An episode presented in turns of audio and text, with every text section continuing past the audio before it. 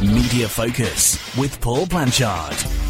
This week, the BBC Three switch off. Is moving the channel online the right decision, and will anyone still be watching? One in five Muslims sympathise with ISIS, claimed The Sun's headline, but with a litany of complaints, the polling company distancing themselves, and even The Times criticising its stablemate, were they right to publish? And how should newspapers grow their audience online? Their competitors are not only free, but are also more informal and light-hearted in tone. Does traditional media need to become more like them, or would they lose their character? And joining us as usual are two of the media's best and brightest. Joseph Harker is Deputy Comment Editor at The Guardian, and Jack Riley is Commercial Audience Development Director at The Huffington Post. Media Focus. So, first up, the BBC has announced that BBC Three will go online only in 2016. The Trust has confirmed that the TV channel will be switched off in February and accepts that almost 1 million younger viewers could be lost. Jack, do you think the Beeb knows what it's doing here? I think it's absolutely the right thing um, for the BBC to do to invest more in digital. I think the question has to come down to whether trying to transition a BBC TV channel, a, a formerly linear TV channel, online is the best way to use those resources. So, in the case of the BBC Three um, transition that's going to happen in February, it's actually the case that the content budget, although it's only being cut by 50%, 80% of the remaining budget is going to be spent on long form programming, which is actually going to still be shown on BBC One and BBC Two. And it's only the remainder of the budget that's going to go on digital native shorter form content. So I suppose my question to the BBC on the BBC Trust announcement that came out this week would be is this really the best way to turbocharge your digital efforts by putting more money into creating content that ultimately it's only going to find its way back onto linear TV anyway? Do you think they mean it as well, or do you think this is going to be like the, the, the, promised closing of BBC Six Music, when in fact some cynical people are, you know, have said that that was actually just a PR stunt, and they're hoping for a, a backlash so that they can then change their mind and save BBC Three? Certainly, if you kind of read some of the documents that have been put out around it, there's a it's it's it's a bit of a tepid decision that they've made. You know, I don't feel like when you consider them that there's a lot of passion behind the idea in closing the channel, but equally there doesn't seem like there's a lot of enthusiasm for keeping the linear portion of it still going either. I think, you know, there's been a petition with 300,000 signatures online on change.org to keep BBC Three on, on TV. And you've got to think that's an online petition. There are already people who have access to digital and they're, and they're saying they want it to carry on, on, on their TV as well. I can't see the BBC backtracking on this at, at, at this point. I think there are some really admirable things in the plans that they have. But what they have to consider is whether they're really approaching building a digital audience and reaching that audience that are already on digital in the right way. And perhaps the, the content types that are part of this proposal are not necessarily the, the right way to reach the you know the proposed um, demographic of 16 to 34, which was exactly the same demographic as the linear TV channel. Joseph, we've got charter renewal coming up. The BBC's remit is to reach out to new audiences and be distinctive. Surely closing BBC Three and moving on to just the iPlayer, this this is insanity, is it not? I think if you don't have faith in the channel, then just shut it down. As Jack was saying, if they're going to put some of the content on BBC One and BBC Two anyway, then just shut down BBC Three.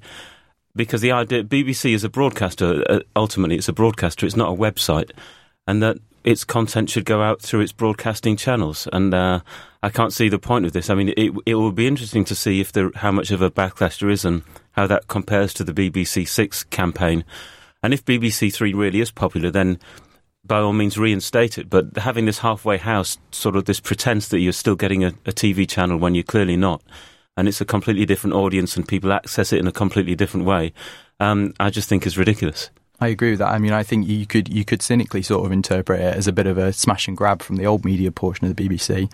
That actually the 30 million budget that's remaining is going to go back onto television, um, but it's being it's being presented as as this kind of bold digital plan. And you know, the BBC has has, has long kind of struggled with reaching a younger audience. Um, I think probably remember things like BBC Switch in the past. Uh, and actually, within the BBC stable, there are really successful youth brands. So I think Radio 1 and Newsbeat, particularly, could probably have seen a lot of benefit from the investment of some of this money into building their own digital services. To put it in context, um, the BBC Three YouTube account, for example, has about 30,000 subscribers, whereas the Radio 1 uh, YouTube channel has 2.8 million. So it could be that they've got the right aim, reaching a new audience, doing it through digital, but the wrong way of doing it in trying to transition a linear TV channel to an online offering. I think I have a problem with the idea of BBC seeing its future as a kind of as a digital as a, as a website only because, I mean, it, then it's competing with a whole load of other other sites, um, newspaper websites to name one as to, to, to declare an interest. Its its job is to me to be a broadcaster and primarily to broadcast material that wouldn't otherwise get an airing or to do have successes and to bring the nation together for key moments and be at the strictly come dancing final or whatever that happens to be if it sees it starts seeing its its own future as being uh, some kind of glorified website i think that that's going down a route which which will ultimately mean it's failing its, its viewers. Joseph, do you think that there is cause to have some sympathy with the BBC here, though? Because clearly they don't want to be cutting anything. They're under incredible pressure under licence fee renewal to kind of reduce their overheads. You know, th- this is something that they're having to do reluctantly. That's a very good point. I mean, we we sh- mustn't forget the climate which, in which all this is happening, which is massive cuts, BBC being forced to use its money for world service, for subsidising pensioners' TV licenses, and the kind of things it's never had to do in the past. And, and, and the kind of massive uh, restrictions that are being put on the increasing of the licence fee, and this general fear they have at the moment of a kind of a, a conservative government and a, a, and a very critical, previously critical uh, culture secretary now in place. It's running scared, and I think that because of that, it's making some kind of poor decisions. But uh, absolutely, the BBC is a hugely popular institution in Britain. Um, you know, alongside the it, ranks alongside the NHS. And the attacks it's coming under and the kind of cuts it's having to face are, are things that it shouldn't have to do and it needn't have to do. I agree completely that you know the BBC is in such a difficult position and it's doing uh, generally a fantastic job. One of the tricky things I think when you kind of look at some of the specifics of the plans that uh, are being made are that they don't necessarily set out a, a, a, perhaps a bold enough vision for reaching the new generation of, of license fee payers who ultimately are going to be the BBC's biggest consumers and, and supporters. So, although the plans mention things like making sure that the new BBC Three has digital in its DNA, which is you know a horrible phrase, but I think the meaning is probably right. You know, in an example user journey that's published in the proposal, it talks about Abigail, the, the supposed BBC Three viewer of the future, switching on the TV, landing on BBC One, and then watching a BBC Three produced show, but on BBC One. So it's still kind of a TV driven um, vision that they have.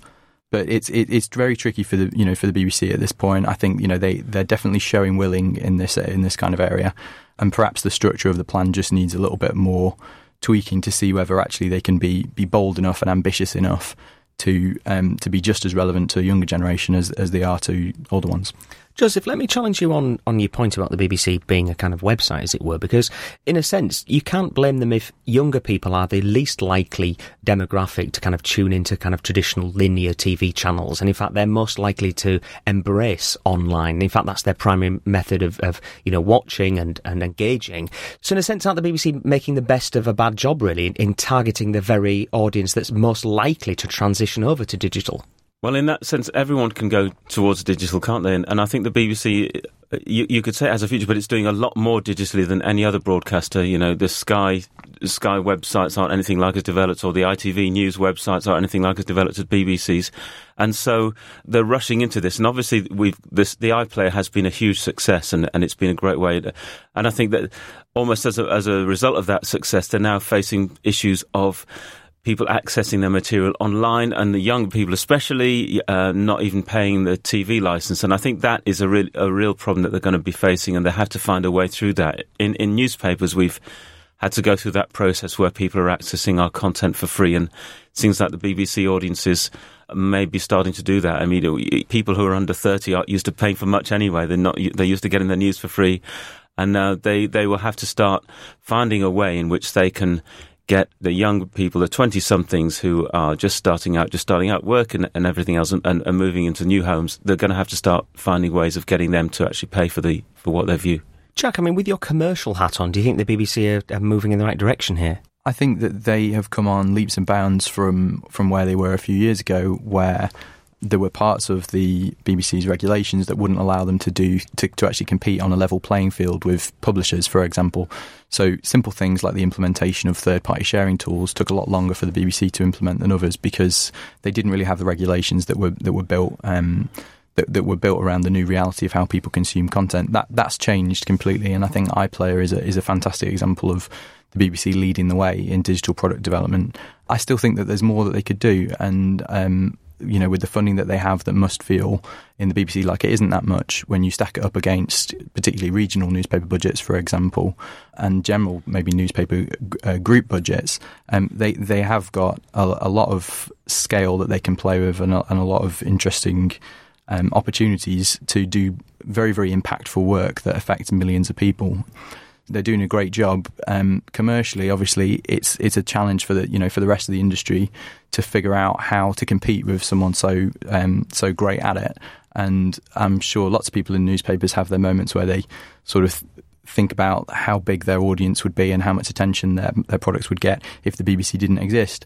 But on balance, I think we've got to feel pretty thankful that we've got such a responsible and well resourced broadcaster um, in the country. I mean, it's interesting because uh, obviously, as a, from a newspaper background myself, there's been a lot of contention about the BBC being, able, as you say, able to use its vast resources in order to provide news and content.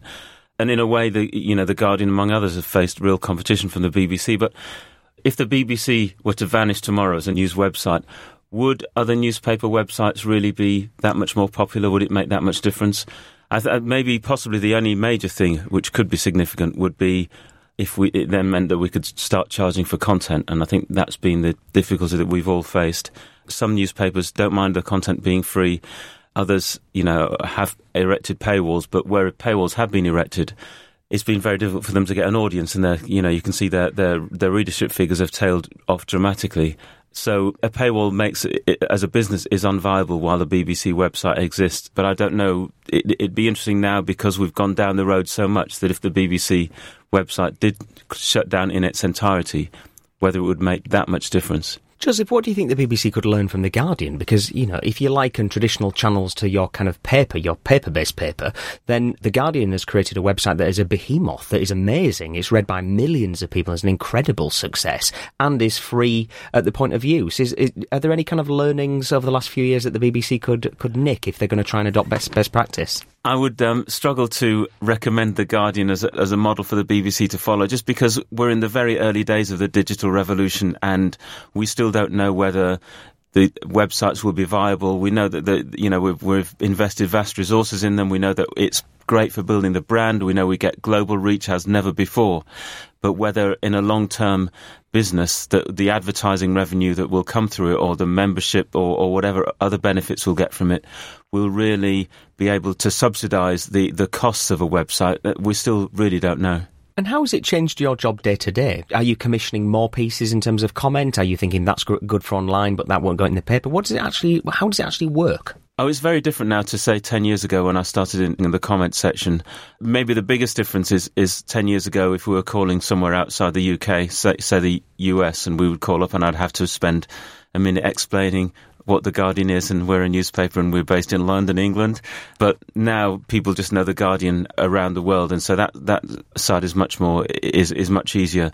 A lot we were having to turn down a lot of very good content before simply because we didn't have the space. Whereas now we will spend time. We we will we can make pieces work that might not otherwise be able to fit in. We can run more, better pieces. But it's a lot more work now because we we're, we're turning around so many more pieces. I think the uh, website now, um, Guardian Opinion, you know, publishes about 30 pieces, 30 articles a day compared to half a dozen that used to go in the the uh, the newspaper. And how do you stay on top of that increase in volume? I mean, that sounds well, huge. We, obviously, our staffing has increased uh, in order to cater f- for part of that, but it does mean that we all work a lot harder.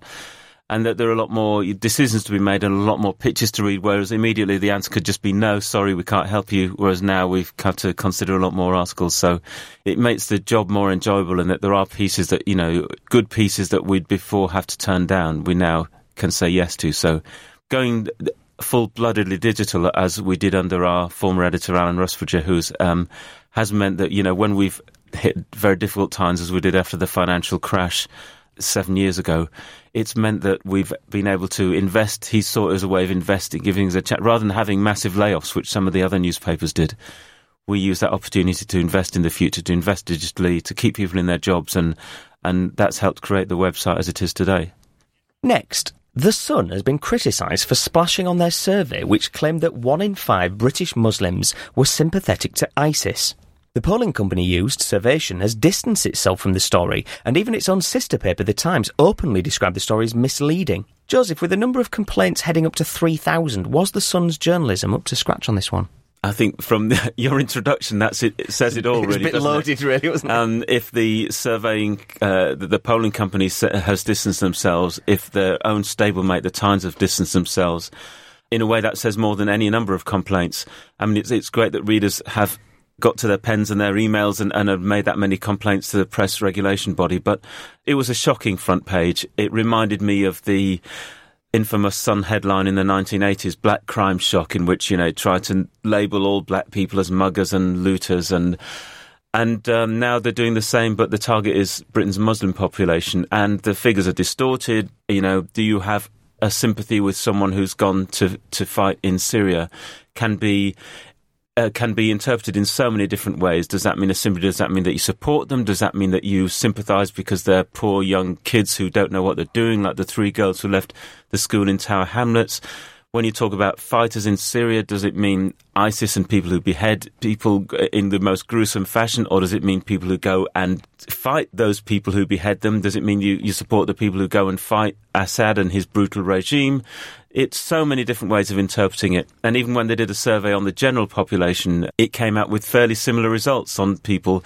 That just shows how vastly it can be misinterpreted. And for the sun to splash on it in just another kind of grotesque way of demonising Muslims. Why do you think they did it? Because it just seems stupid. Well, it's it may seem stupid, but it's it's it's a great headline. People are talking about it. It's got shock factor. It will have sold newspapers. I mean, at the end of the day, the people who it will demonise aren't people who have a big stake in the British press. They're not people who are running the media. They're not people who are editing and they're not people who are writing. How many? Name me one British Muslim newspaper columnist. And I, I challenge you to name one. I, I can. I, there's one who works at the Independent, Yasmin Alibhai-Brown. I challenge you to name any other. But the Yasmin's the, been on this podcast actually. She's, she's great. Um, and the you know uh, they editors who make these decisions they don't mix with uh, Muslims. They don't they don't they don't interact with them at all. They don't need to worry about what they feel. It's it's indicative of the kind of the systemic lack of diversity and, and institutional racism which exists within the national press. Um, the higher up in the, although you will get the odd journalist reporter who from a minority background, the chances are they'll be at the most junior levels and nowhere near the levels of you know, the, the, the, the, senior editors operate. Only this month in November, the Daily Mail had two cartoons, one from both of it in its key cartoon slot by its main cartoonist Mac.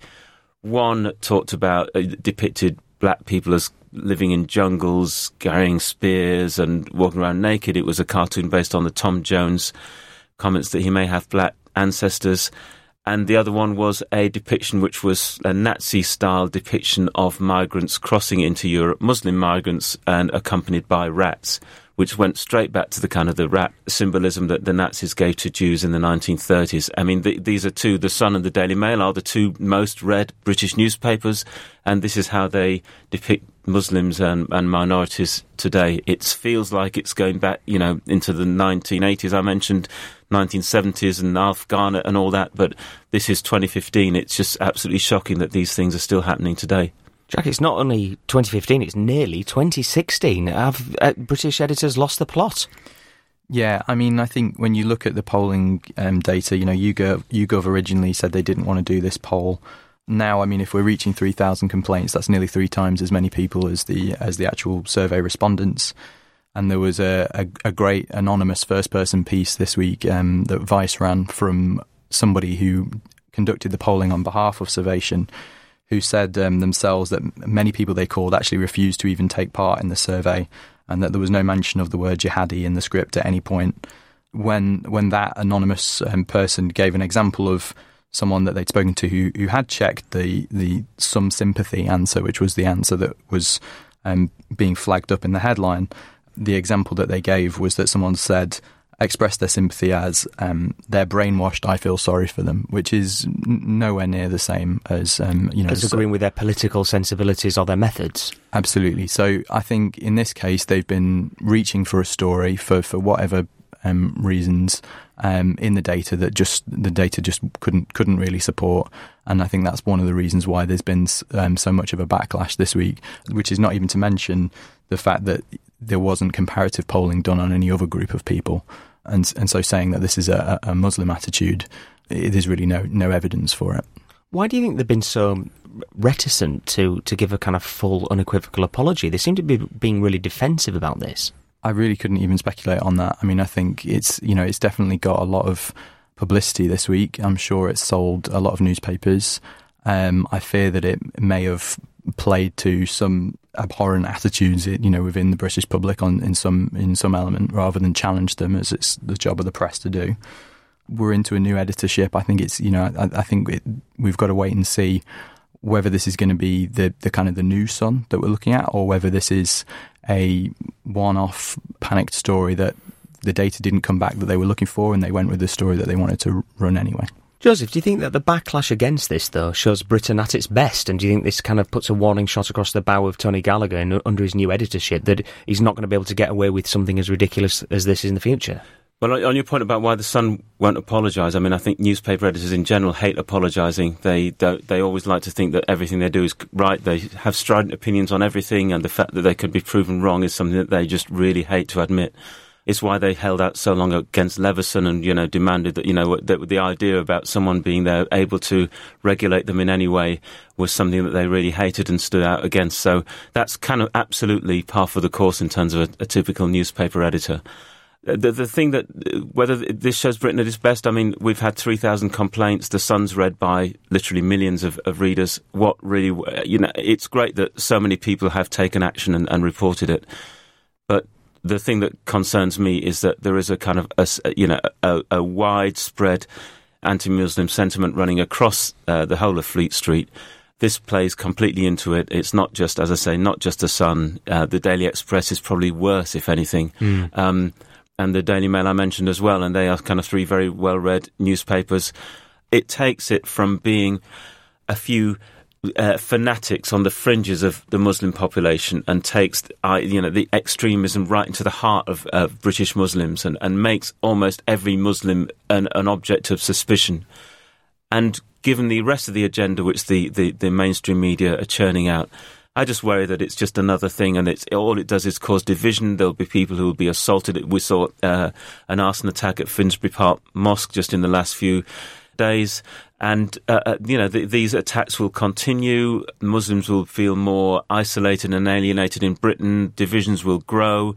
Um, the backlash will grow, the hate will grow. It's just very depressing that, that the the, uh, the press is still acting like this when I, I think back to 1999 and the Stephen Lawrence inquiry, and you know this term institutional racism that came up, and and in the build up to that inquiry report, it just felt for the first time that mainstream press, the national uh, conversation was actually getting what was going on. They started to understand about police and police racism and what it really meant, and how black people were always seen as criminals rather than as victims by the police and we start, got the sense of you know the diversity agenda started and this sense that w- we need to move on and be inclusive and and and I thought I felt yeah at last people are understand are understanding and and, and are considerate um, but we seem to have gone back and uh, we seem to be going back more and more almost by the day. I mean, Jack, assuming you agree on the, the description of the malady, as it were, what's the prescription here? What can be done about this? How can we change these attitudes? It'll be interesting to see what happens with the complaints um, to um, to IPSO and what the reaction is there. You know, I do take heart from the fact, as you pointed out, that there was a widespread backlash. The number of complaints actually is nowhere near the number of people who um, mocked and satirised the front page on social media um, and who, you know, talked about it as, um, you know, in the kind of terms that I think we're, we're sort of talking about it now. And so it has been a good thing to see that the the public have have rejected a lot of these ideas, and and and perhaps that in itself will be enough to kind of give some journalists pause the next time that, that you know that, that a subject like this kind of comes up and to consider actually the, the way that they're covering these these issues. Um, it, it isn't going to be the case that you can expect these kinds of front pages to to resonate um, with an audience as big as the, as the Sun's. I'm, I'm, I'm sure amongst the you know from the 1.9 million circulation now, I'm sure that there's um, that, that, that lots and lots of the Sun's, Sun's readers will have felt very uncomfortable with that front page. And the nice thing about now compared to 15, 20 years ago is that rather than just having a conversation with someone in real life and saying that's a bit kind of off, isn't it? And I'm not sure, you know, I'm not sure about that actually people can take to social media and give their opinion, share their opinion, and um, and take the Sun's task for it. I think it's great that people have taken action, but even if Ipso does does come out and find against the Sun, we'll have a tiny little paragraph of a correction on page 23, and the damage has already been done. Finally, are traditional newspapers losing touch? They're coming under pressure from successful online competitors like Vice and indeed the Huffington Post, which are not only free, but write their copy differently in a personal and often informal way. The holy grail is to drive huge numbers of clicks from younger readers. Traditionalists like The Telegraph have invested a significant amount in restructuring their newsrooms and covering stories in their online edition which would never see the light of day in the printed version. But it doesn't seem to have worked, at least not yet. Jack, how do you think traditional newspapers can appeal to new audiences without losing their character? I think that traditional newspapers, um, I suppose, contrary to the idea that they're losing touch, I think that they are actually gaining touch. Gaining touch, I like that. That's another phrase from you on me. yeah, I like I'm it. not, I'm going I'm, to use that I'm not totally on. sure about that. no, I like it. That's Um, a thing from now on. We're going to use that. Okay, gaining touch. Yeah. They're uh, they're accruing new audiences um, at fantastic speed by very quickly embracing the kinds of approaches, um, both to publishing and to content selection and to the distribution of content that um, online uh, digital players like um, like the Huffington Post and Vice, BuzzFeed, Vox, Mic, Business Are they Insider. copying your playbook? Well, I, I worked at the Independent until I worked at the at the Huffington Post, and when I when I worked there, um, I very much kind of had my eye on you know on on what sites like the Huffington Post were doing, um, and. Uh, and and I can tell you kind of from inside the newspaper business that you know newspapers are great at being fast followers. I think they probably always have been, and and the, one of the peculiar things I guess about the media is that all of the produce every piece of content that you put out um, is there in public for anyone to see um, at least as long as it's not behind a paywall and even if it's paywall it's very easy to access. And so there aren't that many kind of secret tricks um, of the trade to digital publishing because by its very nature it's about reaching as many people as possible in as um, frictionless way as possible. So I think traditional newspapers, especially in the UK, are doing a, a pretty pretty great job, especially when you consider you know the the huge audiences outside the UK of the Mail Online and the Guardian, and even if you look at the Telegraph, the Mirror, the Independent, you'd find that they're you know that they're also competing not just on a national level but on an international level. Where I think newspapers have had trouble um, is in trying to reflect the attitudes of um, groups that don't necessarily constitute the majority of the you know of, of a newspaper's uh, own staff. So you, you know, as an example, the huge kind of attitudinal shift that was affected by the recession, basically into people who either owned property or didn't own property, meant that the attitudes towards property in particular, I guess, is, is, is a good example, um, were very different when it was expressed by people who owned property and saw the appreciation of their of their property in the aftermath of the financial crash, compared to the angle for people like the 14 million people who rent in this country, who um, for whom scraping together a deposit and buying property is very is very difficult. And I always found that quite a difficult thing. For example, reading you know the Evening Standard Homes and Property section to read these fantastic stories that you know express the appreciation in the price of property as as a positive thing, and and miss the fact that actually a vast swathe of their audience It's putting them the, the, the property out of their reach for Yeah, people yeah. who haven't yet got on the property ladder. Exactly, it was it was actually a negative thing for them. So the thing that newspapers have to be careful of, i- and, and the great thing about online is it- it's it's a, it's a really easy thing to look at, is making sure that they are actually reflecting the the full picture of all the audiences that they could be um, they could be reaching and their attitudes and interests day to day. I should declare that I do write regularly for the Huffington Post, but I have no involvement in editorial matters. Joseph, how is the Guardian gaining touch? I do like that phrase. It's been really interesting, um, the, the, whole digital revolution in newspapers. When we launched the Comment is Free website, I think it was 2006, so coming up to 10th birthday, start celebrating now. We had an idea about a Guardian reader being someone who contributes to our letters page and they're all kind of, you know, they the old corduroy sandals and lettuce eating was, um, you know, was was the image that we sort of had in our mind in the best possible way because you know people who really were caring and kind and caring and considerate of others. And then we launched our Comment is Free website and we opened threads and comment threads and I think everyone at the organisation was shocked by the kind of level of, of discussion. We're still not sure whether that's traditional Guardian readers who are commenting or whether it's a new audience who've come to it because it's free and who just like the idea of giving Guardian columnists a kicking quite a lot of fun.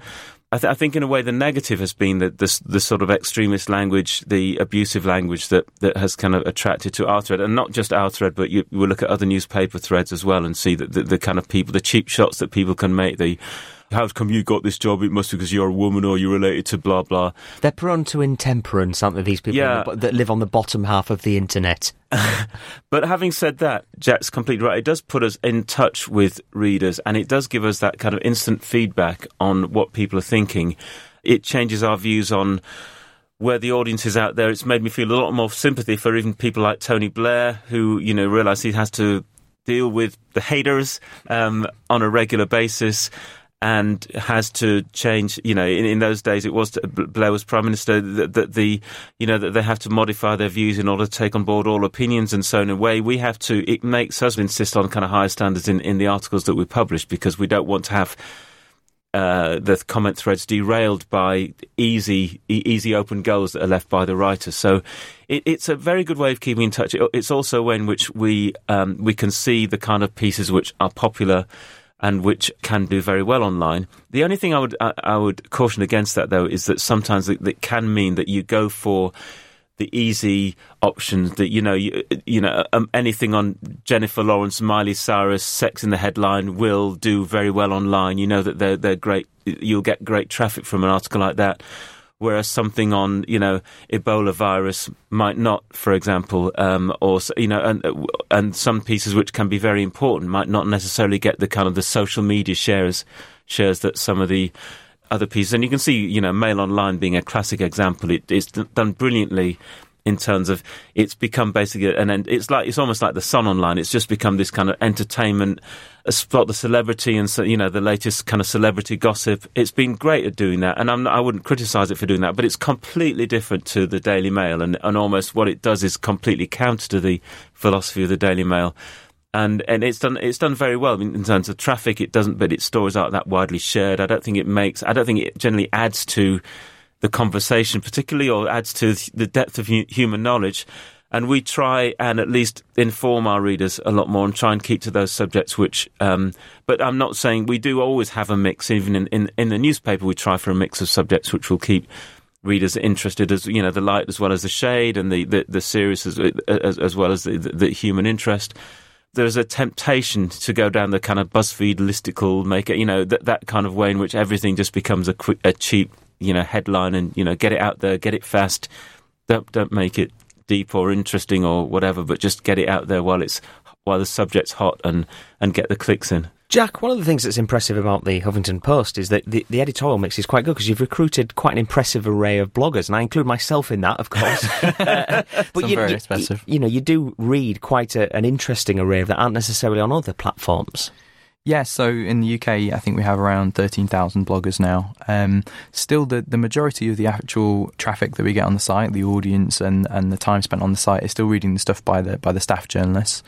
Um, but we do consider ourselves an, an, important platform for, for people to express viewpoints that are often um, missed out from, from the mainstream media. So, um, for example, um, recently GPs um, blogging about the junior doctors' strikes and the issues around that. Um, it's really an issue where it would be easy for someone else outside that industry to to oversimplify it or to to cover it in a kind of certain way. And and we find that nothing actually resonates with an audience as as well as hearing people who are actually directly affected by these issues talk about them themselves.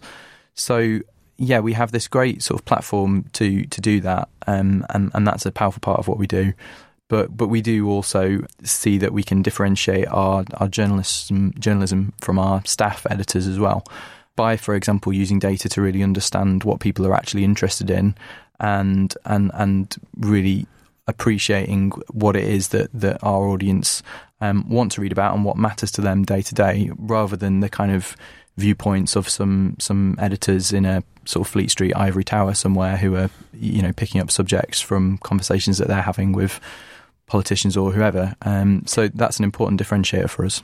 But do you feel a tiny bit threatened that traditional media is raising its game and playing catch up? Because although you've got the first mover advantage and you know you're very metrics and data focused, in a sense they're they're playing catch up, aren't they?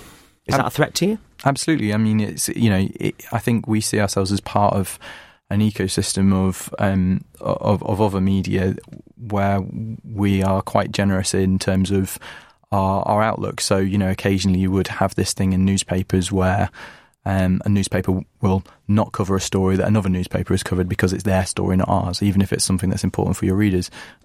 Equally, you would sometimes get newspapers who will cover a story that someone else has done, but not mention that you know that it's been done by someone else, counting on the fact that in print, few people are likely to read more than one newspaper.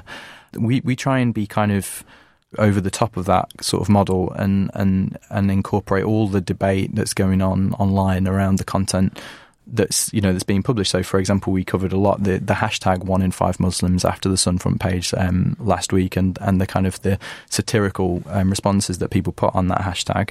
One of the things that does best for us is actually our coverage of question time, for example, and what we figure is there's a big audience who appreciate the question time is really important, know that the guests on it are really great, but it's just too late for them to stay up and watch it on a, on a, on a school night or a work night.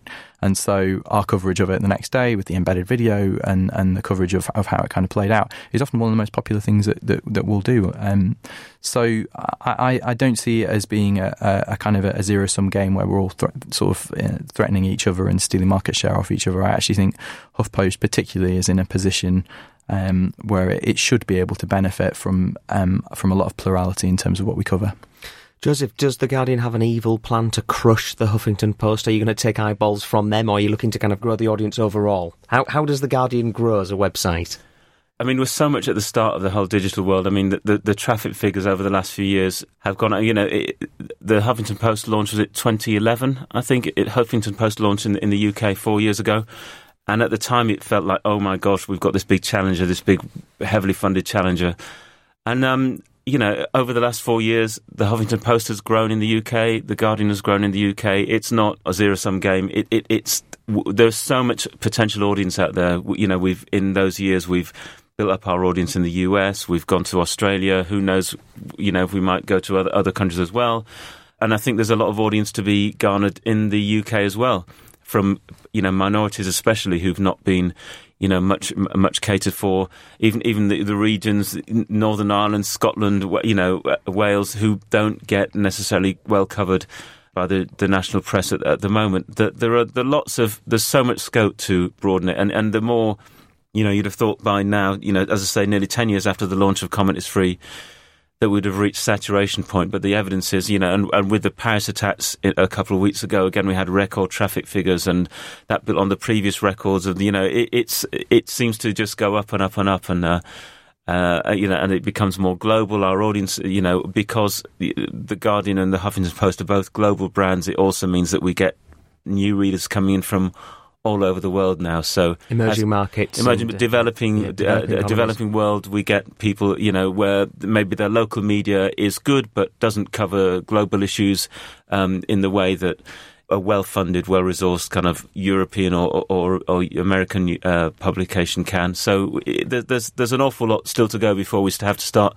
fighting each other and you know seeing each other as individually as the enemy. I think there's a there's a long way before we reach that point. Jack, we're running out of metaphorical tips, so the last point is with your good self. Well, yeah, I abs- absolutely agree. I mean, I, I would say one note of caution um, to contrast the, the kind of the next period of digital for journalism with the, with the last one is that many publications saw a huge amount of growth over the past few years just through uh, device proliferation. So it's not the case now that there is that much more addressable audience in people who are getting their mobile phones for the first time in the UK. It's about 80% of the population of smartphone penetration now. People think that the theoretical maximum, maximum is about 90%. So we've had a great run over the last few years of being able to accrue new eyeballs from new devices and new contexts in which people can consume content. The next period, I think, is going to be a little bit more tricky because although there are some new platforms like wearable tech, coming along that there isn't that much more space in our lives that digital could be in but isn't in right now. So it may be that you know if we if we sit down again in a couple of years, we, would be talking more about uh, a period of yeah consolidation and competition rather than uh, the sort of the, the growth that we've all been able to experience over the recent history. Now, I'm incredibly proud of this podcast because we have three northerners here, don't we? Including myself. I'm normally the token northerner. Yep. Joseph, where are you from? I'm from Holland, East Yorkshire. At least you've got your health. That's the old joke, isn't it? When someone used to say that. How long have you been down here? Oh, about 30 years. You can see, Oh, Lord, yeah, yeah. apart from saying Bath and grass, I think that my accent seems to have gone, disappeared, and my kids even take the mickey out of me for saying that too. Mine is a little bit. I go up to York once a, uh, once a month for the weekend to see my family, and uh, I always come back down sounding a little bit more northern, I think. So, um, tell us, Joseph, how do people follow your work, and how do they follow you on Twitter? My Twitter hashtag is at Joseph Harker. I'm, I say I'm the deputy editor of, of uh, the Guardian Opinion, as it's now called. You can catch me there. I'm, I mainly edit though, so I'm, I'm mainly uh, involved in editing rather than writing. Jack, where are you from? Uh, I'm from from Manchester, uh, from South Manchester. Sorry, it Sorry gets about even that. worse, doesn't it, Joseph? yeah. how long have you been down here? I've been down here about ten years now, but I think I've, I've my accent has, has gone pretty quickly as well. Yeah, well, none of it. I think I'm the most northern sounding out of all three of us. You're the aren't I? most Suppose, authentic yeah. northerner of. Trips back to York, yeah.